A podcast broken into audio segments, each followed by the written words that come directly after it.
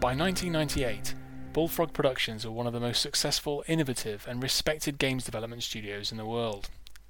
With games like Syndicate, Theme Park, and Dungeon Keeper, the British studio had built a reputation for creative and original releases known for their humour and novel game mechanics. However, dark times lay ahead. The company's acquisition by Electronic Arts and the departure of co-founder Peter Molyneux to found his own studio would endanger the company. Within a few years numerous projects would be cancelled and Bullfrog would be gone, absorbed to become just another cog in the EA machine. Despite these ominous signs, 1998 saw the release of one of Bullfrog's most important and sadly underrated games, Populous the Beginning.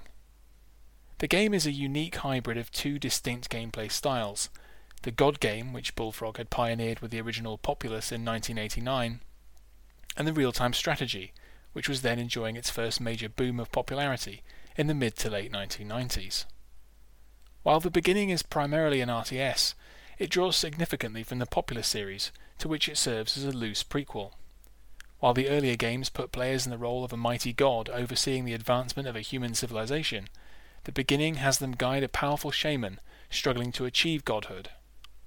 While at the time critics were muted in their response to the game, frankly confused by its radical new gameplay style, Populous the Beginning is an extraordinary strategy game, easily one of the most unique and engaging ever made.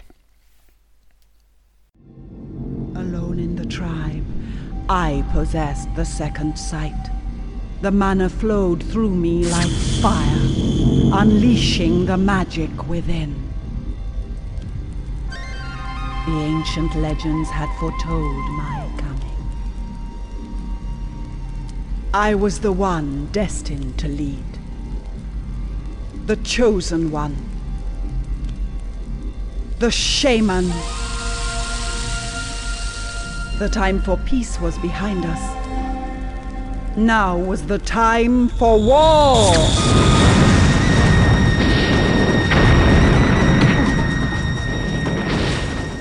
The superb opening cutscene deftly introduces the game's minimalist story. The player controls a shaman who, alone in her tribe, is sensitive to the magic flowing through the universe, and who possesses the gift of second sight. In a vision, she sees that her world is just one of many, and that other tribes exist each led by their own formidable shaman.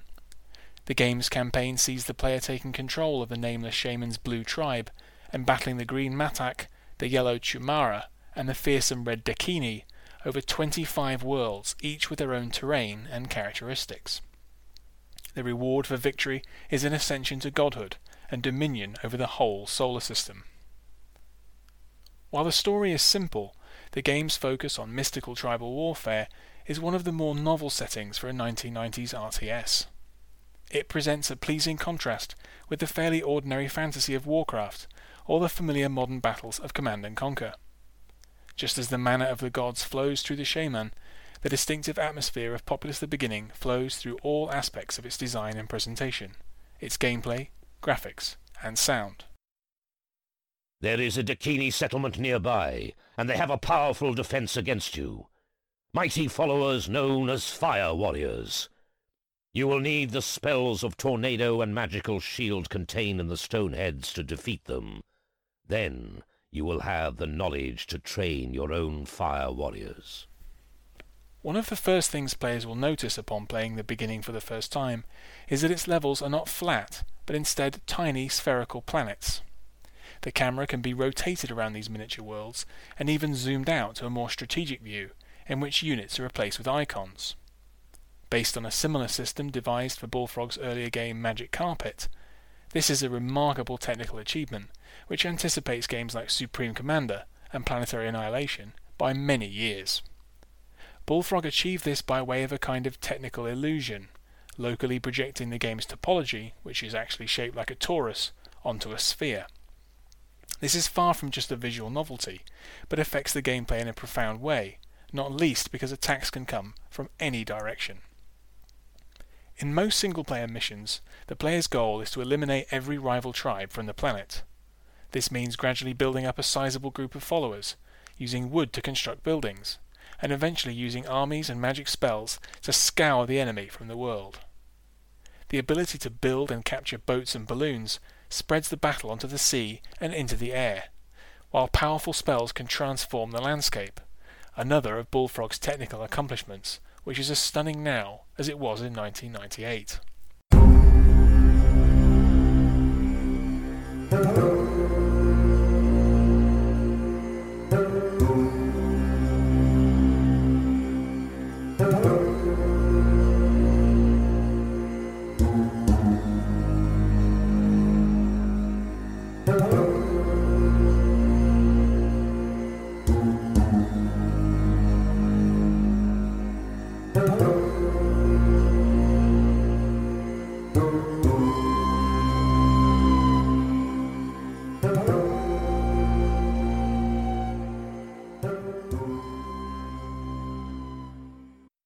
With their groundbreaking game Dune 2, the US developer Westwood had solidified an enduring model for the 2D RTS.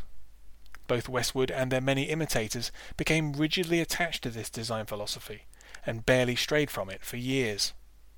As impressive and entertaining as these games are, Bullfrog had a much more ambitious and innovative approach to Populous the Beginning. Put simply, they observed the prevailing model of RTS design and threw most of it away. A striking feature of the game is its rejection of numbers. Buildings and units have no cost as such. Hit points are not displayed. And while out of combat, units regain health over time. There is no formal unit cap, or resources in the conventional sense. The only two resources are wood and mana, and both regenerate automatically. Trees that are cut down regrow, and mana streams into the shaman from workers called braves resting in huts. Even more striking is that there is no tech tree. The four factions are functionally identical, and there are just five unit types Braves, Warriors, Preachers, Fire Warriors, and Spies. This radically streamlined design makes the game feel hugely different to other games, and provides for a much more creative and free-form style of play. A great struggle lies ahead, Shaman. The Chumara, Dakini, and Matak are massing their forces against you. While the unit types are few in number, they are carefully designed with their own strengths and weaknesses. Warriors will easily outfight Braves, but are susceptible to being converted to a rival tribe by Preachers. These in turn are vulnerable to the ranged attacks of Fire Warriors. Spies can disguise themselves and sabotage enemy buildings, but can be unmasked by rival spies towers, boats, and balloons alter the abilities of units. For example, a preacher in a tower can convert raiders with only words, and two fire warriors in a balloon creates a kind of impromptu Stone Age gunship. One reason the game's design can excel with so small a number of units is the inclusion of the fantastic magic system, one of Populous the Beginning's main elements taken from God games. When the campaign begins, the player's shaman can cast just two basic spells, but as the game progresses, many more can be acquired either temporarily, by having followers pray at a stone head, or permanently, by having the shaman enter a vault of knowledge. This growing arsenal of spells is at the core of the game's gripping gameplay. Used individually or in combination, the shaman's magic powers can strengthen her followers, strike fear into the enemy, reshape the land, and unleash the power of the elements. Many spells have multiple uses, Land bridge, for example, is most commonly used to connect separate landmasses to access new locations or to mount surprise attacks. However, cast carefully, it can be employed to build fortresses from stone, increase the player's buildable area, or even tear enemy structures apart. Erode can destroy cliffs to enable new invasion routes, or cause enemy bases to collapse into the sea. Swarm and Hypnotize can sow confusion into the ranks of other tribes, while top tier powers like Volcano, Earthquake, and Angel of Death are awesome acts of destruction, a wonder to behold. The mission Middle Ground, a late entry in the campaign, sees all four tribes fighting over a single stone head. Whichever tribe worships it first gains the right to cast Armageddon.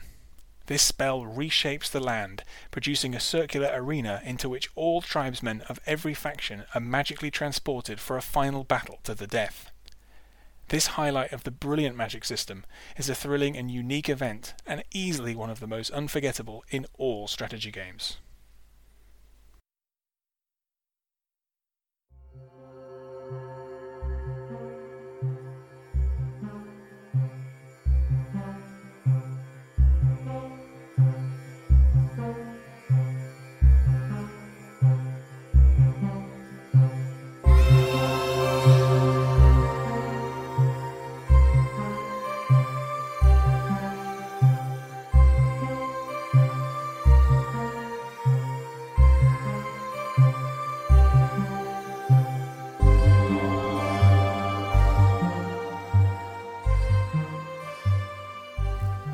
Much had changed since the release of Populous 2 back in 1991, and this is reflected in the graphics of Populous the Beginning.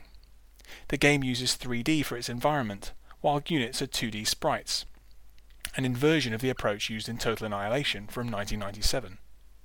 The overall visual presentation was stunning for 1998, and in many ways superior to the prevailing fully 2D strategies on the market at the time. In keeping with Bullfrog's approach, the units are full of life and personality. Followers assigned to guard posts run around it in a circle. In larger numbers, they augment this with a rhythmic hop like a Mexican wave. When missions are completed, Braves pour out of their houses and sprint around, jumping and yelling in celebration. Other visual details include tracks in the ground left by followers and the permanent scars on the landscape left by powerful spells. The soundtrack for Populous the Beginning was composed by Mark Knight and is another of the game's most memorable features. Outside the battle music, the score is fairly ambient but rich with an otherworldly tribal atmosphere. The game uses an invented language spoken by units, an example of world building with audio which makes up for the thin nature of the story. Other sounds like the rocking of stone heads, the noises made by unaffiliated wild men, and the gurgling of the deadly swamp spell create the sense of being transported to one new world after another. The mixed reception received by Populous at the beginning upon its release in November 1998 seems hard to understand today. The game's mechanics, graphics, and particularly the ability to reshape the landscape were very advanced compared to most of the strategies that hit the shelves at around the same time. Sadly, the shock of the new seemed too much to take. A port to the original PlayStation emerged in 1999, complete with new briefing dialogues voiced by the actor Robert Ashby. Also in 1999, the PC version received an expansion, Undiscovered Worlds, which added 12 new levels, but which was only released in the UK and the US. Everywhere else, the worlds remained undiscovered, at least until the game was made available via GOG.com. It is tempting to imagine a world in which Populous, and not StarCraft, became the most influential RTS of 1998. In the event, the game's innovations went undervalued, and terrain deformation in particular is vanishingly rare even today. A small community keeps the game alive, releasing new campaigns and taking the battle for godhood online. It may take a remake or a belated successor to the game for its importance to be properly recognised. This may seem a long shot, but if Populous teaches us anything, it's that it is good to have faith.